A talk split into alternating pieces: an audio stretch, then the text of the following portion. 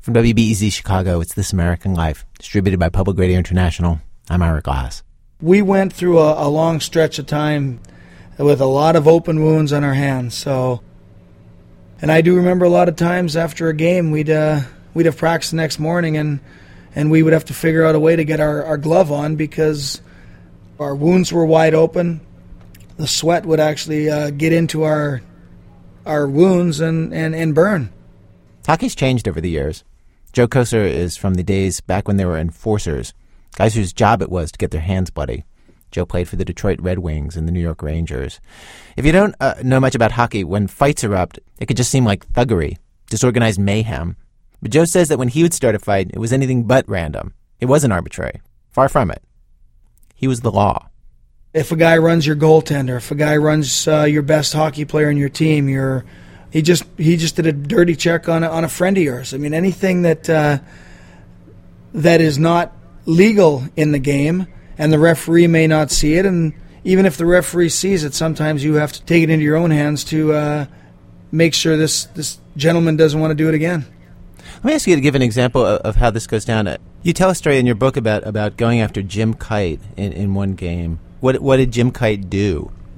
Well, throughout the whole game, Jim Kyte was running our captain, Steve Yzerman, and, and playing. I, I, I call it dirty. He was slashing him a lot and hitting him with a stick. So I was on the ice with about three minutes left in the game, and um, I was a young guy. And uh, Jim Kyte was on the ice and was ready to face off. And I went over to um, one of our veteran defensemen, Mike O'Connell, and I said, Mike, did uh, coach just put me out here to go after Jim Kyte? And he said, Joe, he says, I don't know your job, and I don't know what the coach was thinking, but you know what your job is. Do what you think's right. And when the puck dropped, I I went after him, and now we got a fight, Kyte and Kocur, and fouled Jimmy Kyte. happened to catch him with a couple pretty good ones, and that uh, ended the night. Jim Kyte, when he went down, he hit his head hard on the ice. I was scared when I hit him because I had hit him hit him so hard and his head had hit the ice, and I was worried that he may have been hurt permanently or something. Not a pretty sight, but Jimmy Kyte's a tough guy, and he's getting up. Now, sometimes somebody did something during the game that would deserve retaliation, would deserve enforcing, but other stuff needed to happen during the game. The clock was running down. You didn't have time to get into a fight, and so you would kind of file that away in your head and wait until you saw them on the ice the next time. Would they know they had it coming? I think for the most part. Sometimes you didn't go after him right away because it changed him as a hockey player. He's looking around, he's looking over his shoulder, worried about getting what's going to happen to him, and you may wait a game or two and, and let him and let him just uh, be on the ice and be unsure of what's going on. Because the uh, I think one of the one of the keys to um, to being an enforcer and intimidating other players is the um, unknown if somebody did something to one of our players and you didn't get him that night, you know he was going to have an uneasy sleep before the next game, and probably for the for the rest of the year, for that matter. What's interesting is that the game has referees who are there to keep order, but the rest can only do so much. Kocur says that when a player acts up, the penalties that the ref gives two minutes in the penalty box, a $500 fine players shrug that stuff off. Who cares? It doesn't change their behavior. But if there's an enforcer out there and there's and they know there's going to be some physical pain inflicted upon them for what they did, they're going to have second thoughts about doing it. At the uh, two political conventions this summer, some commentators started comparing our nation's two vice presidential candidates to hockey enforcers. A guy in the National Ledger wrote Barack Obama evidently believes he needs somebody to protect him like a hockey team star, so he chose Senator Joe Biden. A reporter for the Rocky Mountain News wrote, She calls herself a hockey mom, but now Alaska Governor Sarah Palin is jumping into a job more akin to a hockey enforcer for Senator John McCain. Almost immediately, she came out swinging, going straight for Democratic Senator Barack Obama's ribs and kneecaps. I think what's going on is that our politics are so rough, and nobody is really refereeing, that somebody's got to be the tough guy. Not to bring justice exactly, but, but to protect their own side. Though, of course, the line between protecting your side and just being a bully can get kind of hazy. And so, today, on our show, enforcers. People who take the law into their own hands, and also the people who are supposed to wear the sheriff's badge, but uh, sometimes have a hard time putting it on. Our show in two acts today. Act one, Hanging in Chad. In that act, some freelance, self appointed enforcers who enjoy the hell out of enforcing frontier justice on the internet. Act 2 Now you SEC me, now you don't. Alex Blumberg has the story of an enforcer who refused to enforce, even when pleaded with to do more, to protect people from the financial turmoil that we see in the news every day. Stay with us.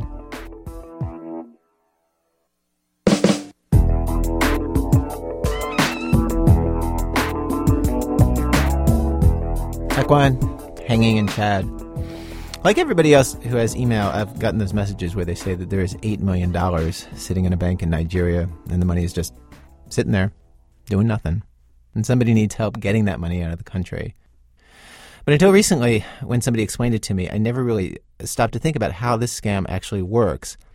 If you reply to those emails uh, after some back and forth, they let you know there's a processing fee that you're going to need to pay for the courier or the insurance or whatever. And after you pay that, of course, they don't deliver the money. There'll be some problem, some bank official who needs to be bribed, or some new fee. And they're very sorry. They're sure if you just do this one more thing, you'll get your money.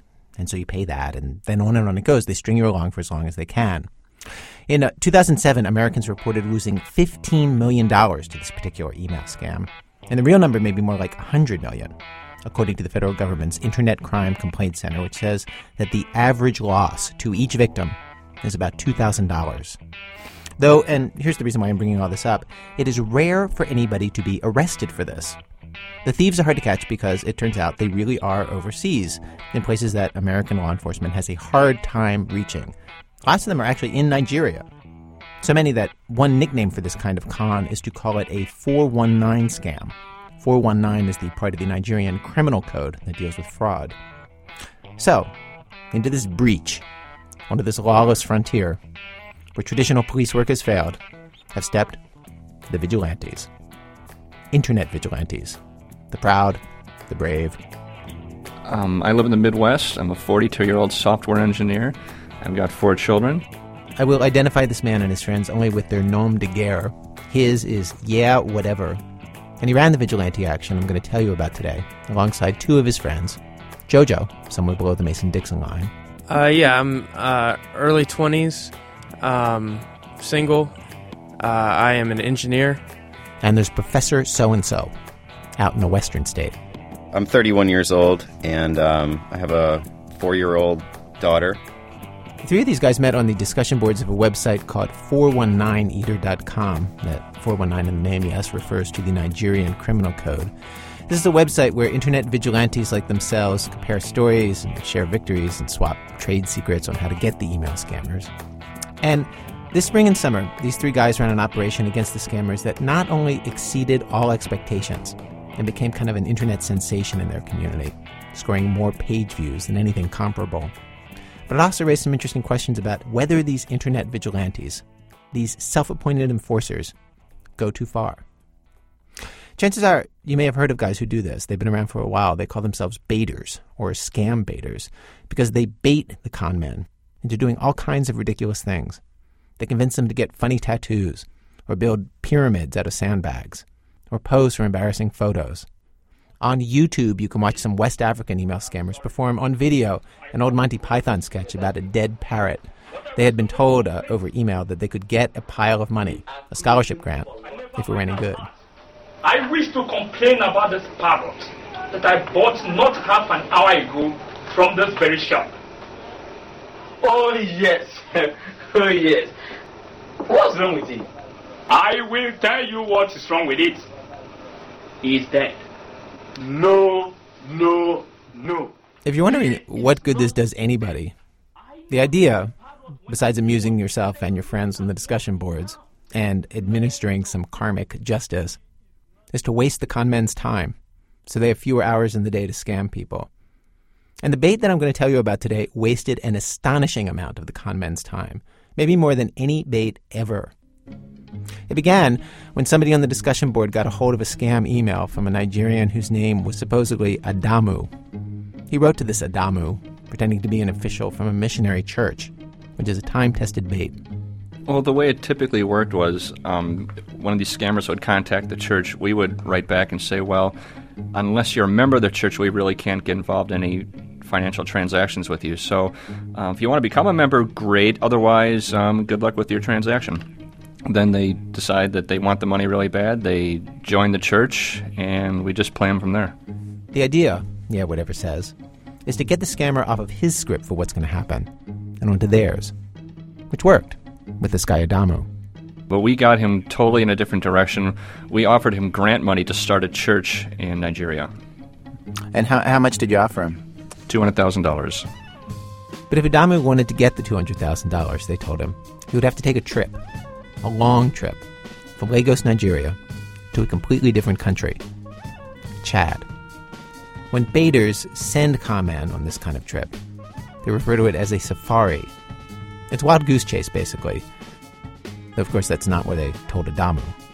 They invented an entire cast of made up characters who started emailing and occasionally telephoning Adamu. All of them were part of this church that they had invented. There was a Reverend Benjamin who informed Adamu that if Adamu could somehow make it to Chad, there was a missionary named Hamden there and a translator named Eric who would meet him and drive him to where he would get the $200,000. Here's JoJo. We basically said what you need to do is you need to get a one way ticket from Nigeria to N'Djamena, Chad, uh, which is right on the border of Nigeria. It's about eight or nine hundred miles away. Um, you don't need to worry about clothes or food because once you get there, everything's going to be provided for you. Um, and we're going to send our missionary Hamden. Uh, we're going to send him to pick you up in N'Djamena, and you're going to leave with the two hundred thousand dollars. You know everything's going to be taken care of once you get to N'Djamena. To help the church representatives recognize Adamu in the town square in N'Djamena, they ask Adamu to wear a white robe and a bright pink sash and hold a sign with a slightly obscene message about Muhammad. This in the middle of a Muslim country. Now, to give you a sense of what Chad is like, uh, somebody posts on the Scambaiter discussion board the official travel advisory for Chad that was issued by the Canadian government. It describes the entire country as unstable. Possible clashes between rebels and government troops. It says civil unrest and violent incidents can occur at all times, including in N'Djamena, Adamu's first stop. There are live minefields, there are roaming armed militias, there are bandits. Yeah, it's very dangerous. And then are, are you trying to get him hurt or are you just trying to scare him? Um, No, we're not trying to get him hurt. we're not trying to get him hurt, but uh, it's really just isolating him. What we wanted to do was just isolate him, get him out there, cut off from any ability to communicate with potential real life victims, and keep him there as long as we could. And on April 1st, they start getting emails from Adamu saying that he has arrived in Chad, but there is nobody there to meet him. They email back explaining that Hamden's car broke down on the road halfway between N'Djamena and a town called Abeche, and that's why Hamden isn't there to pick him up. And right away, Adamu writes back to them saying his situation is pretty rough. He's traveling, by the way, with a man who he identifies as his brother, who uh, may or may not be his real brother. Um, this is an excerpt from from something on April third. Please, I am not okay here since four days now I am stredded in N'Djamena. The worst is I don't have single money with me here. Please, I you know it's hard to read these without even laughing.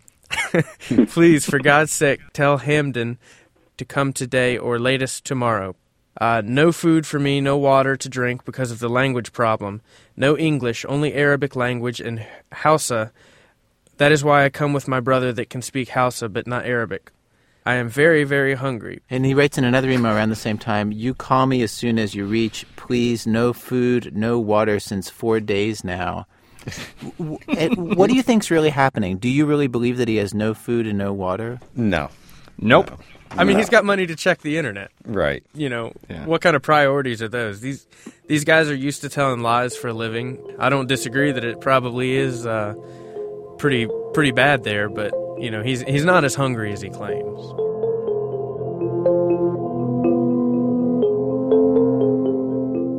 For the next few weeks, the truth of Adamu's situation, as best as they can figure, is this he's living at the bus station, sleeping outside, still in the same clothes he arrived in. He has a little money to email them from the internet cafe, but very soon his cell phone dies. This is pretty much exactly the kind of misery that the baiters had hoped to inflict in the first place, and on the discussion boards with their peers, there's a lot of high fiving and celebration. Ha ha ha, I love this, somebody writes. I almost feel sorry for him, but not really. And at this point, the baiters move to phase two of their plan. N'Djamena is bad, but now they do everything they can to convince Adamu to come to Abeche, 400 miles further from home, and 400 miles closer to a part of the world you've probably heard of, Darfur, which is just on the other side of the border between Chad and Sudan. Phase two will take him to the town of Abeche, which is still in Chad, but less than 100 miles from the border. Conditions there are much more dangerous than in N'Djamena. If he hits Abeche, Professor So and so writes on the discussion board, he is more screwed than he can even imagine. To lure him there, they send him fake receipts for Western Union money transfers that he can only pick up at the Western Union office in Abeche. They try to convince him to join Hamdan, whose car is supposedly still stuck halfway to Abeche. And yeah, whatever writes an email pretending to be Eric, the church's translator, talking about how great it is all going to be once he gets to Abeche. If um yeah, whatever and his buddies sound surprisingly gleeful as they talk about this, well, we'll get to that. Brother Adamu, you will be happy to know that Abeche is a quiet, very small town, just a, just a couple hundred people.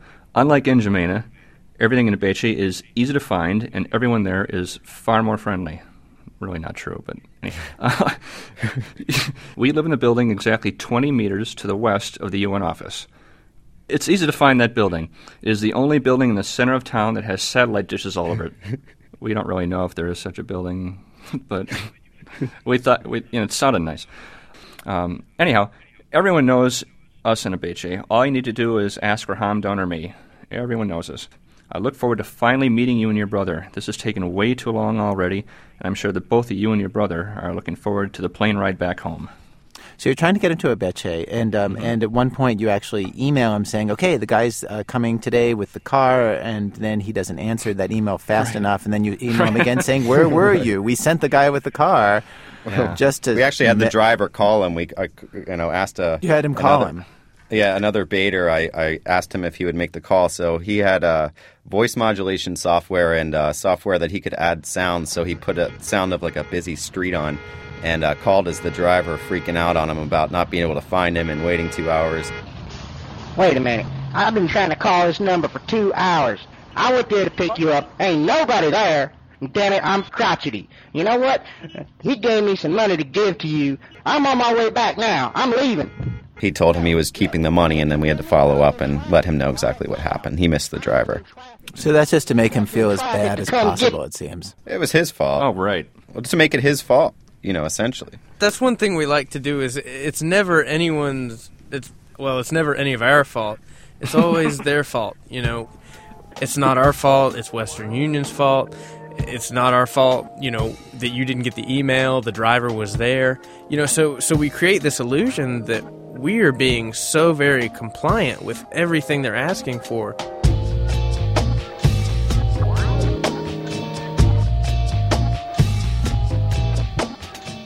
This technique is exactly what the scammers do themselves. They tell you that they are doing everything possible to help you get your money. But there's always one more problem prevents you from getting the big payout. One more hoop to go through. The scam baiters are like cops taken the same tactics as the criminals. Don't they recognize the fact that you're using the same technique on them that they use on the people who they're scamming? It baffles us. You would think they would, but they don't. You would think so. Yeah, well, the obvious difference with us is we're not asking for money. We're just asking them to travel from one place to another. So maybe that's enough for them not to see it. It seems to work time and time again. And then once you get them isolated, once you get them, you know, somewhere like N'Djamena, well, they really don't have an option but to believe. You know, it's the same mentality that some of these victims have. They've sent so much, they've gone this far that they can't really turn back at this point. And uh, I've read on your discussion board, people talk about this victim mentality. Once you've given up some money or some time, to actually believe that it's a scam, it's just too horrible to think about. And it's just easier to think, oh, this is going to work out. Right. And I think the same thing holds true with them.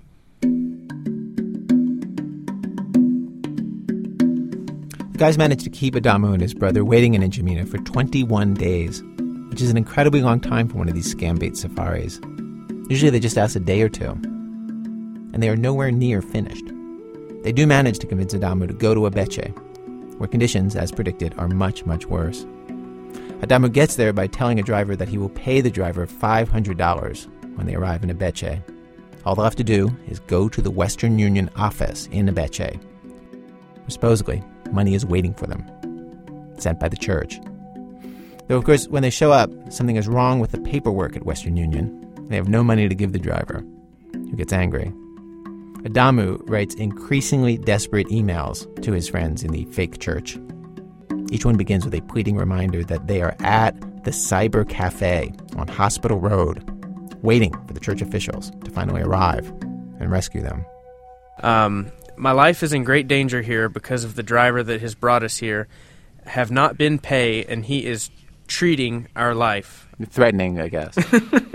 uh, these are being read as written, so yeah. Now there is tension. there is tension all over my body because of the driver threatening me of his money.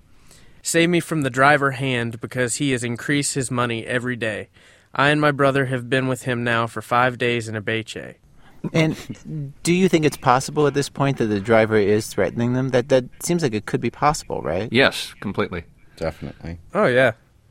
I, I mean, I I don't doubt that one bit. I mean, it's his phone they're using. He's paying for cafe time. Now, now you write underneath this on, on the bulletin board posting, Jojo. These are some of the funniest emails I've ever seen. And and I want to ask you about this because on the discussion board, as you're posting this day by day as it's happening, people all, all through it are saying this is knee slappingly funny stuff. I am laughing so hard at these emails. The prof, uh, you you write on that you post on the bulletin board saying if the following email doesn't make you laugh out loud, then we would never have fun hanging out. This is pure poetry to me. And the email is I am begging you in the name of our Lord Jesus Christ. I and my brother are still waiting for you in Abeche in the only cyber cafe along Hospital Road. We are waiting for you. We are still here since the driver is not happy about us. Please come so that we will be free from his hand. Please, thank you. I am waiting. that's, a, that's just gold. Can I ask you? I, I think that this is just an area where, where I am not going to see eye to eye on this. I don't see what's funny about this. Yeah, you, you've got to realize, again, these guys are overly dramatic. I understand that it is, you know, it's not the safest place in the world, but this is this is just a bit of drama here. Well, again, these are not nice people, you know. Um, and if you've been dealing with people like this as long as we have, you might find some humor in this. But um, I guess to people who don't do what we do, this might be a bit shocking and maybe not so funny. But again, we deal with people like this all the time, and they they will tell you any lie possible to get money out of you, and they want their money, and they'll do whatever it takes to get it.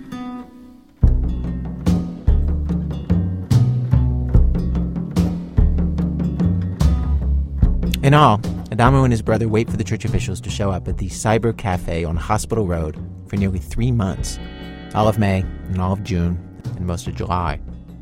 Meanwhile, the baiters switch tactics against them over and over. They keep sending Adamu into the Western Union office to pick up money transfers that never go through. Once they send him in with a note written in Arabic, a language Adamu does not speak, to show the clerk. Here's what the note says I am a criminal. Please arrest me. I hate Muhammad and Mecca is a hellhole. I love Israel. I love George Bush. I think he should invade Chad and remove this ugly country off the map. Muhammad is a demonic pedophile. I hate Muslims. I hate Chad. I hate this country and its people. I'm about to rob this place. Do you know if he actually showed this to the Western Union person? Uh, he did not show it to the Western Union person. Nothing happened. We were hoping at that point to get him arrested. No, I don't. I don't think he really brought it there. No way.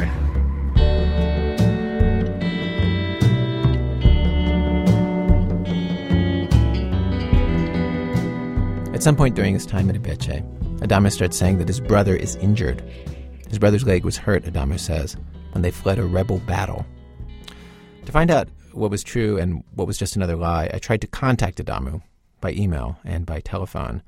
I got some help from a Nigerian journalist in Lagos. He talked to Adamu several times, tried to convince him to come on the air and give his side of this whole story. Adamu refused.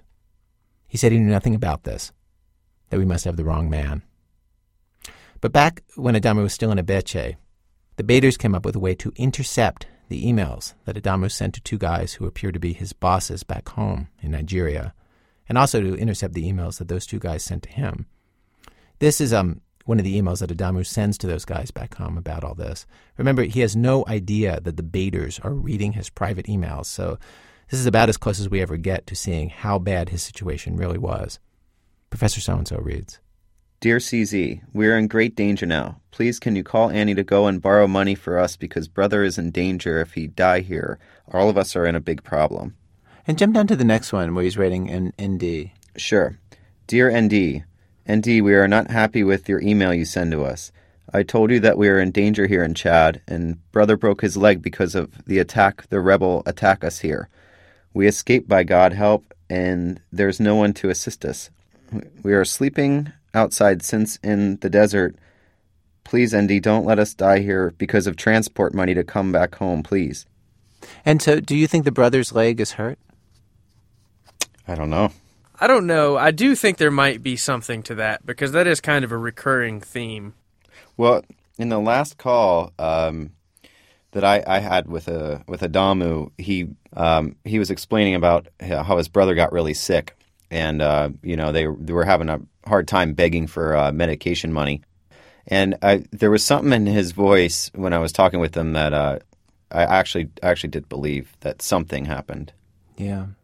He's there a total of 106 days he's gone from home. And then when we were talking with him on the phone, you know, one day, I think he's just kind of given up hope. You know, he doesn't have money to check his email. I think he's just kind of frustrated at the way things have gone. And uh, we end up telling him that his mother died, uh, you know, which was a, a pretty big deal. He hasn't really been in contact with home as far as we know. At that point, we were just kind of getting bored with him. I mean, there wasn't Yeah. much else we could do with him. We knew he wasn't going to travel anywhere else. I don't know. We had nothing to lose, and thought, why not? Don't you think it's kind of harsh telling somebody that their mother is dead? Yeah, that's a little creepy. when, I don't know. We were talking one morning, and I don't, I don't remember who came up with the idea, but it just, you know, it didn't sit right for a minute or two, and I thought, well, uh, why not? So we, we, we did But it. think about the irony of this. You you think that's one thing that's kind of funny was the response on the forum. Yeah. And, you know, the same people that were like, "Oh, this is great. This is hilarious. You sent him to Chad. Oh, I can't believe you've fictitiously killed his mom. Right, that's going too far, Uh, sending him to Chad, you know, in the border of Darfur is fine, which is real. but fictitiously killing his mom, oh, that's you know, that's harsh. kind of struck me odd too. Right, but it's like you're playing with his heart when, when you're Oh, talking to totally. him about his mom. Right. Yeah. Well, So, somehow that our- somehow that's that seems like it's out of the game. Like, you know what I mean? Like well. like you're sending him on a goose chase to get two hundred thousand dollars that he's trying to steal from a church. Okay, that's like you know that's you're sort of playing his game with him. But to tell him about his mom, that's just like it's so personal. It's like you're, I know. I know it does sound kind of creepy at first, but again, we've been dealing with people like this for years, and um, I don't know. Maybe we just become jaded over time, but uh, you know, I, don't know. It, doesn't really bother me when we pull something like this on a guy because his mom's not really dead.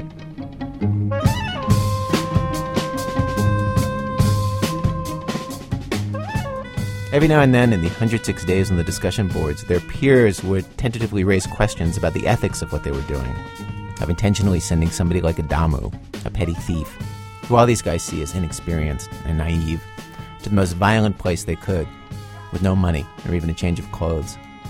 One poster writes, At this point, I wonder to myself, what would make me feel sorry for a lad, meaning for one of these guys? And somebody responds, Call me a no fun lad hugger, but I reached that point early on. Yes, he is a scammer and scumwad. On the other hand, he is also, technically speaking, a human being, and I've been wincing whenever anybody gleefully expresses the possibility that he might die. Don't get me wrong, I'm laughing my head off, but I'm also feeling a little bit uneasy as I'm laughing. Somebody else writes, he could seriously get killed. Am I bad for thinking that's pretty cool? Right. I remember reading that. What's, what's your reaction to that? Well, I think um, you know people come up with these uh, hypothetical scenarios, you know, in their brain. I mean, honestly, Ira, you're in New York City, I assume, and you could get killed there. I mean, people get killed everywhere every day. I know, but you're specifically sending him to a place where there's violence and where there's warnings not to go there, and you, you're putting him in a in a dangerous situation. Like, well, what if he did Well, get killed? I mean, do you fear that? If that happened, would you feel like, oh, we, we went too far? Well, I understand this is not going to make me the most popular guy in the world, but it wouldn't really bother me all that much, to be honest with you. Um, these guys are pure scum as far as I'm concerned, and they don't have to go there. Uh, we just kind of put the bait out there and they went for it. These people think they're stealing from a church and stealing from humanitarian workers. So if they got killed, well, it's two less scammers in the world. And JoJo, what do you think? You know, I, I don't know that I would sleep greatly at night if I knew that, but I wouldn't feel responsible. I would feel like their greed led them there. Um, that they, you know, they chose to get up and go to a beche. But but but it wouldn't have happened if if one of them were to get really really hurt or killed. Like it wouldn't have happened except for you. It wouldn't have happened if it hadn't been for them. You, you seem to be taking that out of the equation. It's their scamming. It's their falling for this and trying to rip us off that got them into it. Of course, Adamu could say exactly the same thing about his victims, about the Americans who fall for his email scams. That it's their own greed, trying to snag millions from a Nigerian bank, that gets them into it. If at this point uh, you're wondering why this is the cause that these three guys took as their own, why they feel so strongly about this particular issue versus all the possible injustices they could be fighting, they all say they just kind of fell into it. None of these guys has personally lost money in an email scam. Though they all know about people who've lost lots of money. Yeah, whatever says he talked to a guy in Florida who just lost his house, was in tears, asking for help, but nothing could be done for him. Knowing uh, that this radio story about him was going to be on the air, in the last couple of days they uh, started talking naturally about the radio story on their discussion board. Yeah, whatever wrote, I am sure that we'll be painted to look like assholes, but I am totally okay with that. We are assholes. Professor So and so agreed. Big time assholes. Professor So and so, by the way, is the only one of these three baiters who's ever had any second thoughts about anything they did in this bait. Maybe because he's the least experienced. He's been baiting for less than a year. At first, Professor So and so says, he wasn't so sure that they should tell Adamu that his mom was dead. It's what was interesting to uh, to really just kind of uh, analyze. You know, as I was feeling, I was like, why does that? Why does that feel like that? I mean, I knew it was something that I wanted to do, and I knew it was you know because it was it was really just I don't know. It was something that sadistic. Yeah, I guess so. I mean, it was a piece of uh, psychological torture that just the I guess the I think the feeling that he he would have, you know, at that moment being so far and so isolated and so out of touch and you know, at this point it was purely psychological what we were doing. And then what made you then go ahead and do it if you had the hesitation?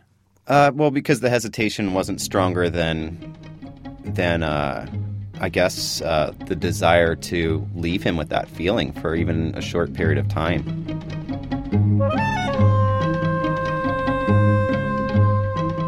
Not long after they told Adamu that his mother had died, he must have called home and learned the truth.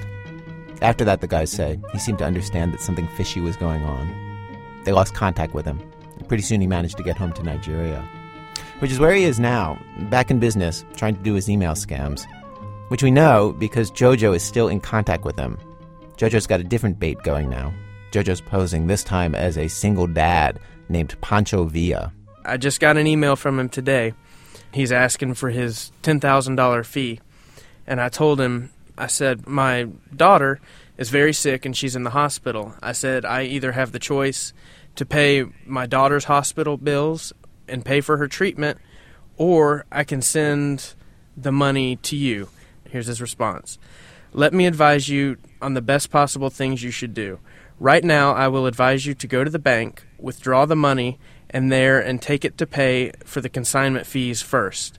As soon as you pay this, you will use the rest of the money to pay the hospital bill. So there he is. He he thinks that there's a little girl dying, and his solution is, no, no, send me the ten thousand dollars, let the girl die, and everything will be okay. JoJo says that when Adamu does stuff like this, it's easy not to feel sorry for him, what they did to him in Chad. In the days uh, since JoJo read me that email in the studio, Adamu started to suspect that Pancho Villa was a fake. He got furious and accused Pancho of being the same guy who'd screwed with him back in Chad. He wrote an email saying, Don't ever in your life email me again because you are a fraudster, old thief. you will die a shameful death. You're a criminal from the poorest country in Africa, Chad. In other words, he thinks Jojo lives in Chad. He thinks he's an African.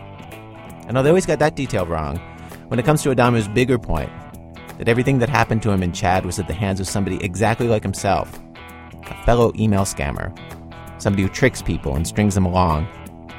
On that point, he's exactly right.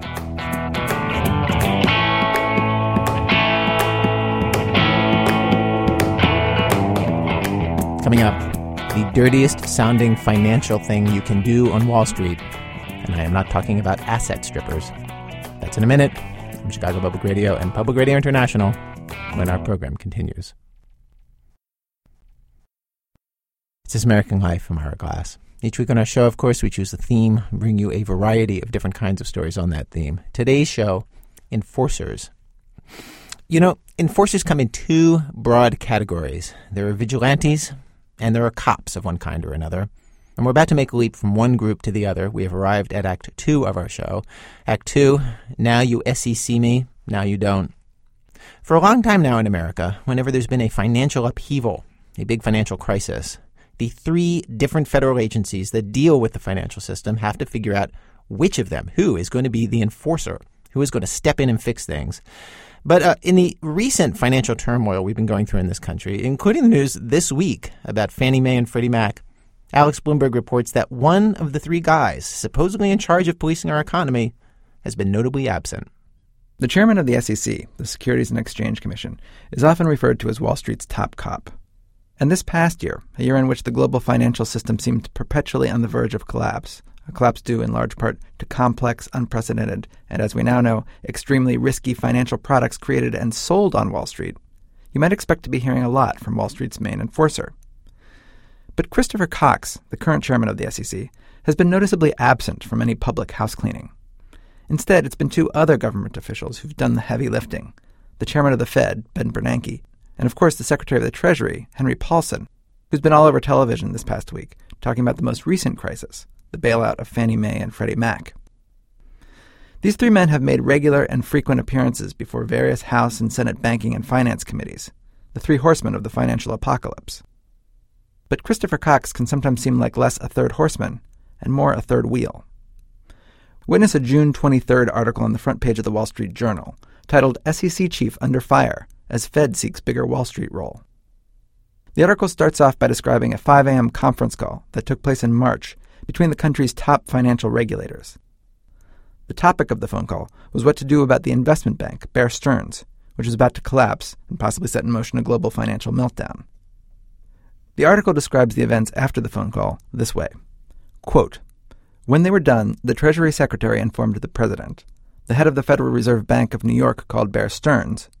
Christopher Cox, chairman of the Securities and Exchange Commission, didn't call anyone. Though the SEC was Bear Stearns' regulator, he didn't take part in the meeting.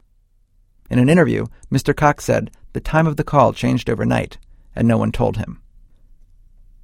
The article goes on to describe how the next night Cox missed the negotiations over what to do with Bear Stearns because he was at a birthday party, and how the day after that he missed another conference call announcing the sale of Bear Stearns. The following weekend, he left town on a family vacation. So, this was the backdrop in July when the various crises gripping Wall Street and the nation's financial system suddenly took yet another turn for the worse. And Fannie Mae and Freddie Mac entered the stage for the first time. Fannie Mae and Freddie Mac, despite having names that a child might give to a puppy, are, well, were two of the most important financial institutions in the American economy. They are involved in roughly 70% of the mortgages issued in the U.S. today. If they collapsed, the housing market would come to an effective standstill which is why, rather than let that happen, the government took them over last weekend. But back in July, when this story takes place, the failure of Fannie and Freddie had just started to seem like a possibility. Their stock price was tanking, had lost over 60% of its value in just one week. And so the government was trying to figure out what to do. Chairman Cox. Thank you very much, Mr. Chairman. Senator Shelby and members of the committee for this opportunity to describe the SEC's actions to deal with the recent developments in our financial markets. This is Chairman Cox testifying before the Senate Committee on Banking, Housing, and Urban Affairs. And at this meeting, he's announcing his very first emergency action of this entire economic crisis In fact, it's the only emergency action he's taken as SEC chairman. It's his first and boldest step onto the national stage as an enforcer. On this day, he's announcing an order aimed at stopping a particular Wall Street practice, a practice with a provocative name. Today, the Commission will issue an order designed to enhance protections against naked short selling in the securities of Fannie Mae and Freddie Mac. You probably don't know what naked short selling is. I certainly didn't. And to understand it, you have to understand its upstanding cousin, regular short selling. Now, regular short selling is perfectly legal and incredibly common. It's just a way of making money if you think a stock price is about to go down in value. Here's how it works. Say I think IBM is headed for a fall. I find someone who owns a whole bunch of IBM stock, and I say to that person, Can I borrow a thousand shares? The person says fine and lends me the shares, which I immediately sell on the market. Later, maybe a couple of hours or days or weeks, I go back on the market, buy back the thousand shares of IBM, and return them to my lender. If I'm right and the stock has gone down, then I've made money.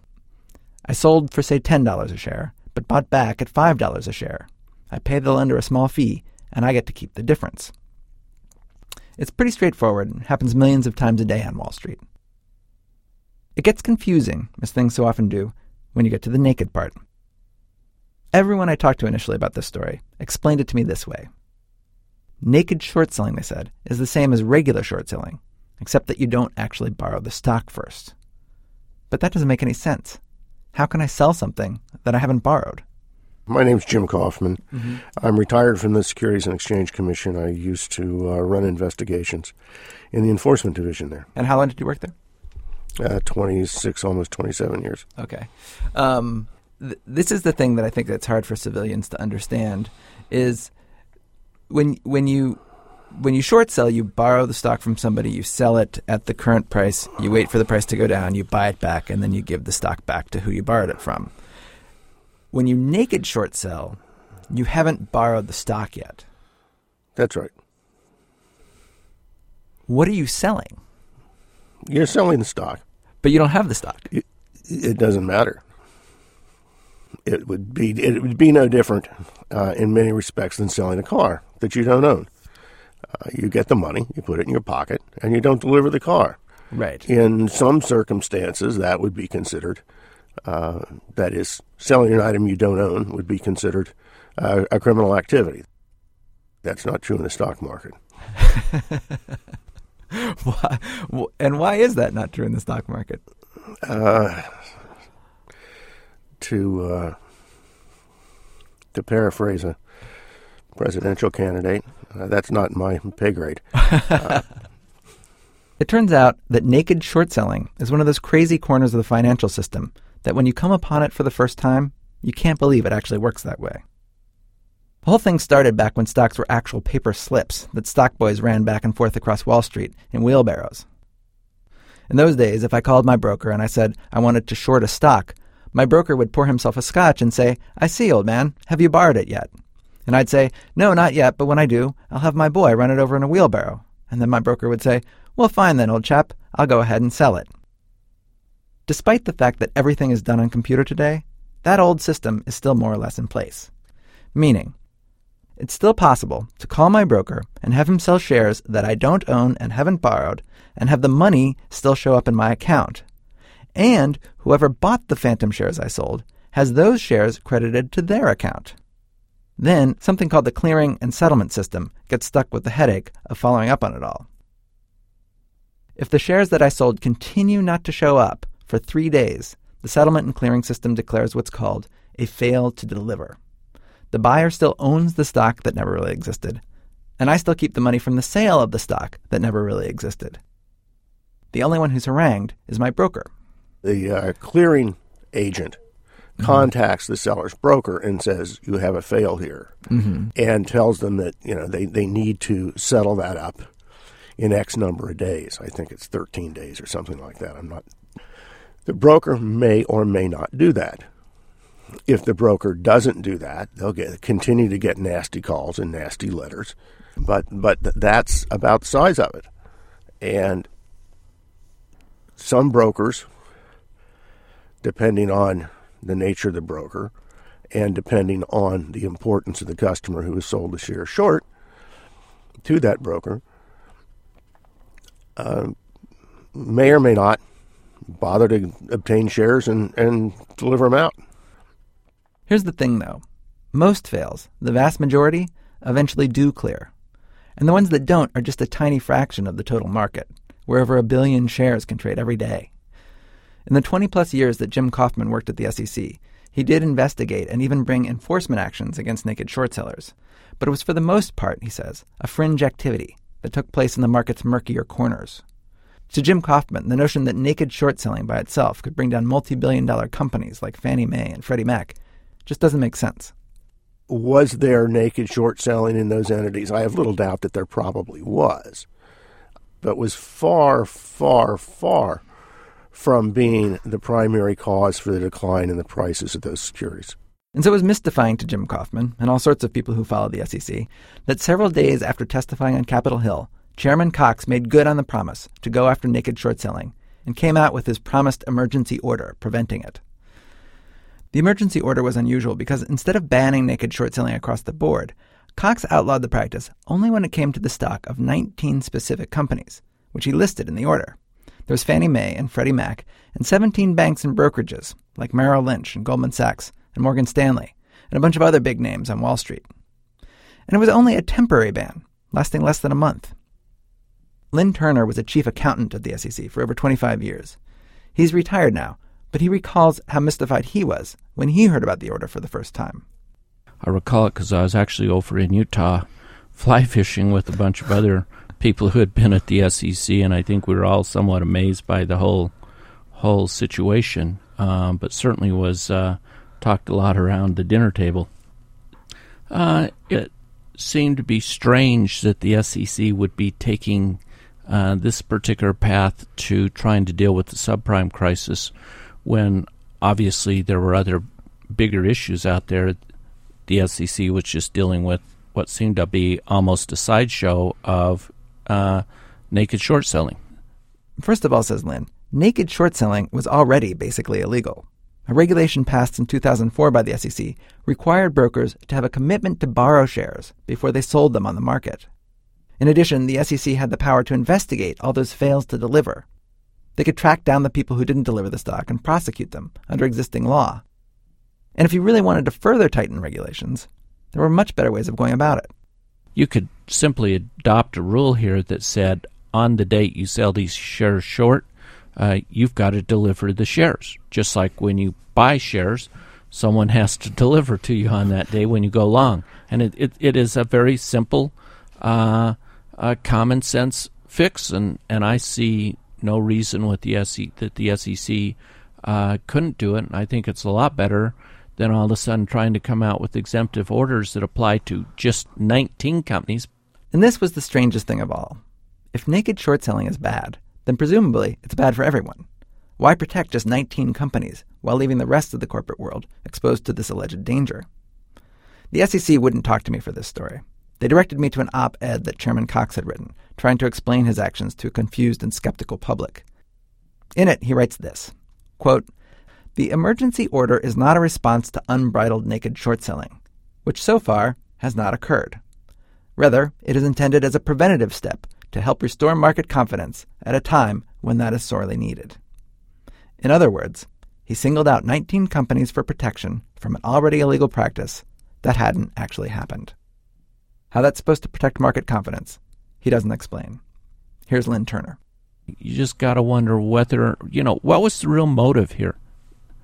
And and I think the real motive was not so much to protect the markets and not so much to protect the average investor, but to protect particular companies. And when you've got the regulator trying to protect particular companies and deciding who can or who cannot trade, that's no longer a free market. There's another way of looking at all this, the way, presumably, Christopher Cox is looking at it. That this is, in fact, just the help the free market needs. This is an extraordinary time, this argument goes, and it calls for extraordinary measures. These 19 companies are so central to the operation of the global financial system that they deserve special treatment. The stakes are too high to let them fail, and we can't trust the market to ensure that they won't. But the problem is, That's totally inconsistent with Cox's philosophy up until this point. If Chairman Cox had wanted to step in with the power of government, the last couple of years have presented ample opportunities that arguably would have been much less intrusive and that would have had the added benefit of fixing some of the problems that got us here in the first place.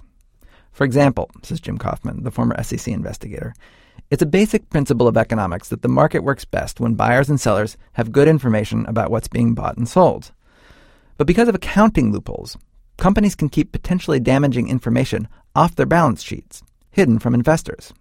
And the fact is, there wasn't accurate and complete information in the marketplace because the SEC didn't require them to disclose that information.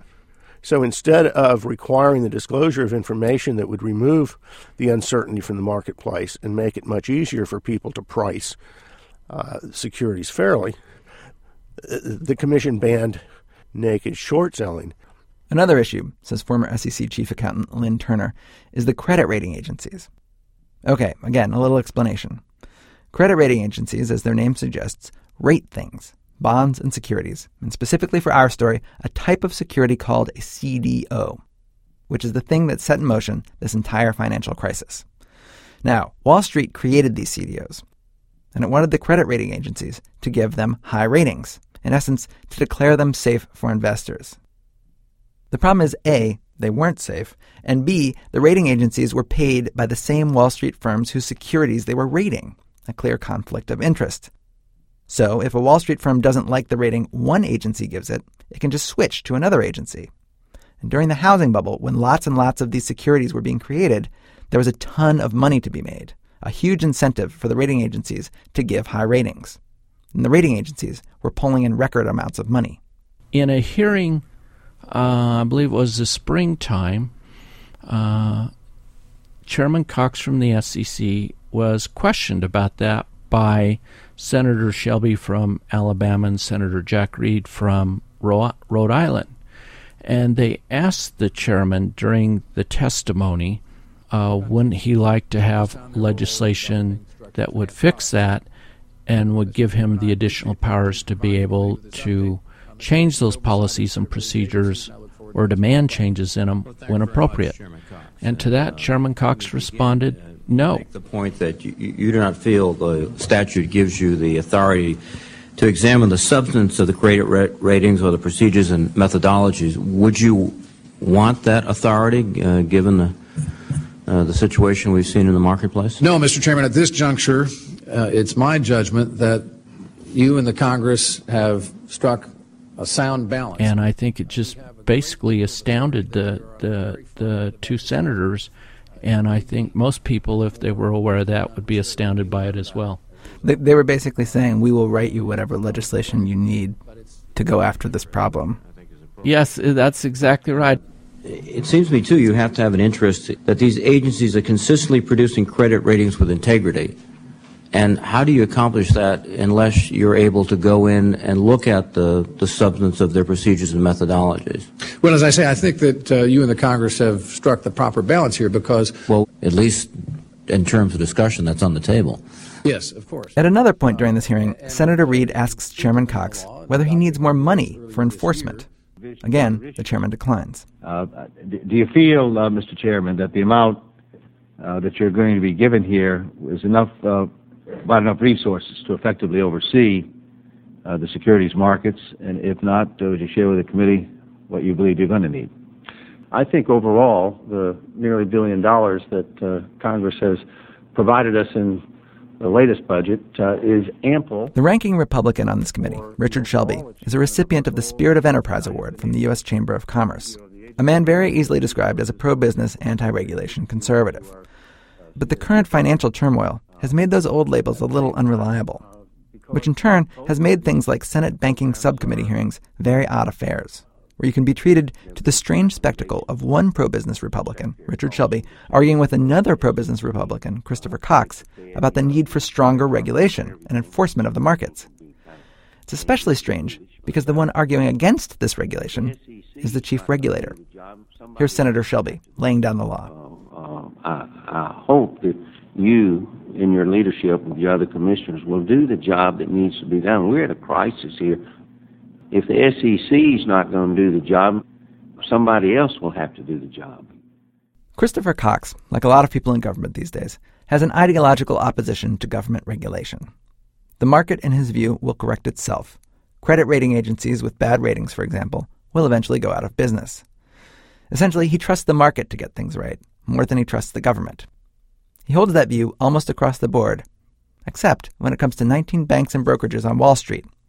But in this case, he should have trusted his instincts, because the government intervention did indeed botch the job. When Cox's emergency order expired in mid August, the stock prices for most of the companies he was trying to protect were actually lower than when the order first went into effect. And we all know what happened to Fannie Mae and Freddie Mac. Alex Blumberg, he's one of the producers of our program. His story is going to be on NPR's new Planet Money podcast, which uh, came about after our Global Pool of Money show, the show that Alex did on the mortgage crisis with NPR's Adam Davidson. They're doing a couple new stories a week in the spirit of that show at the Planet Money podcast. To find that, go to npr.org slash money. President, now my sister, brother. I be the. The song, by the way, is called I Go Chop Your Dollar. Very popular, apparently, among some of the email scammers in Nigeria, which is where the song comes from. 419 is just a game. You are the loser. I am the winner. The. I go your dollar. Well, our show is produced today by Robyn Semien and Nancy Updike with Alex Blumberg, Jane Feltes, Sarah Koenig, Lisa Pollak, and Alissa Shipp. Our senior producer is Julie Snyder. Adrianne Mathiowetz runs our website. Production help from Seth Lind and PJ Vogt. Music help from Jessica Hopper. Special thanks today to Maggie Griffin and Lee Child, to Guy Hibbert, Mike Rubin, and BBC journalist Fidelis Mba in Nigeria. Joe Koser's book about life as a hockey enforcer is called The Bruise Brothers, available only at immortalinvestments.com. To read the full, incredible day by day account of baiting Adamu with maps and photos and audio recordings, you can go to 419eater.com or just follow the link from our website, www.thisamericanlife.org. This American Life is distributed by Public Radio International. Support for This American Life is provided by the Saab 93 Turbo. With an EPA estimated 29 miles per gallon on the highway, it strikes a balance between efficiency and performance. Learn more about the Saab 93 Turbo at SaabUSA.com. WBEZ management oversight by our boss, Mr. Torey Malatia, uh, when we forgot to pick him up to go to the Emmy Awards ceremony where we are up for five, yes, five Emmys. He called to say, I've been trying to call this number for two hours. I'm in traffic right now. I am in traffic. I'm on my way back now. I'm leaving. Damn it, I'm crotchety. I'm Ira Glass. I'm back next week with more stories of this American life. I am the winner.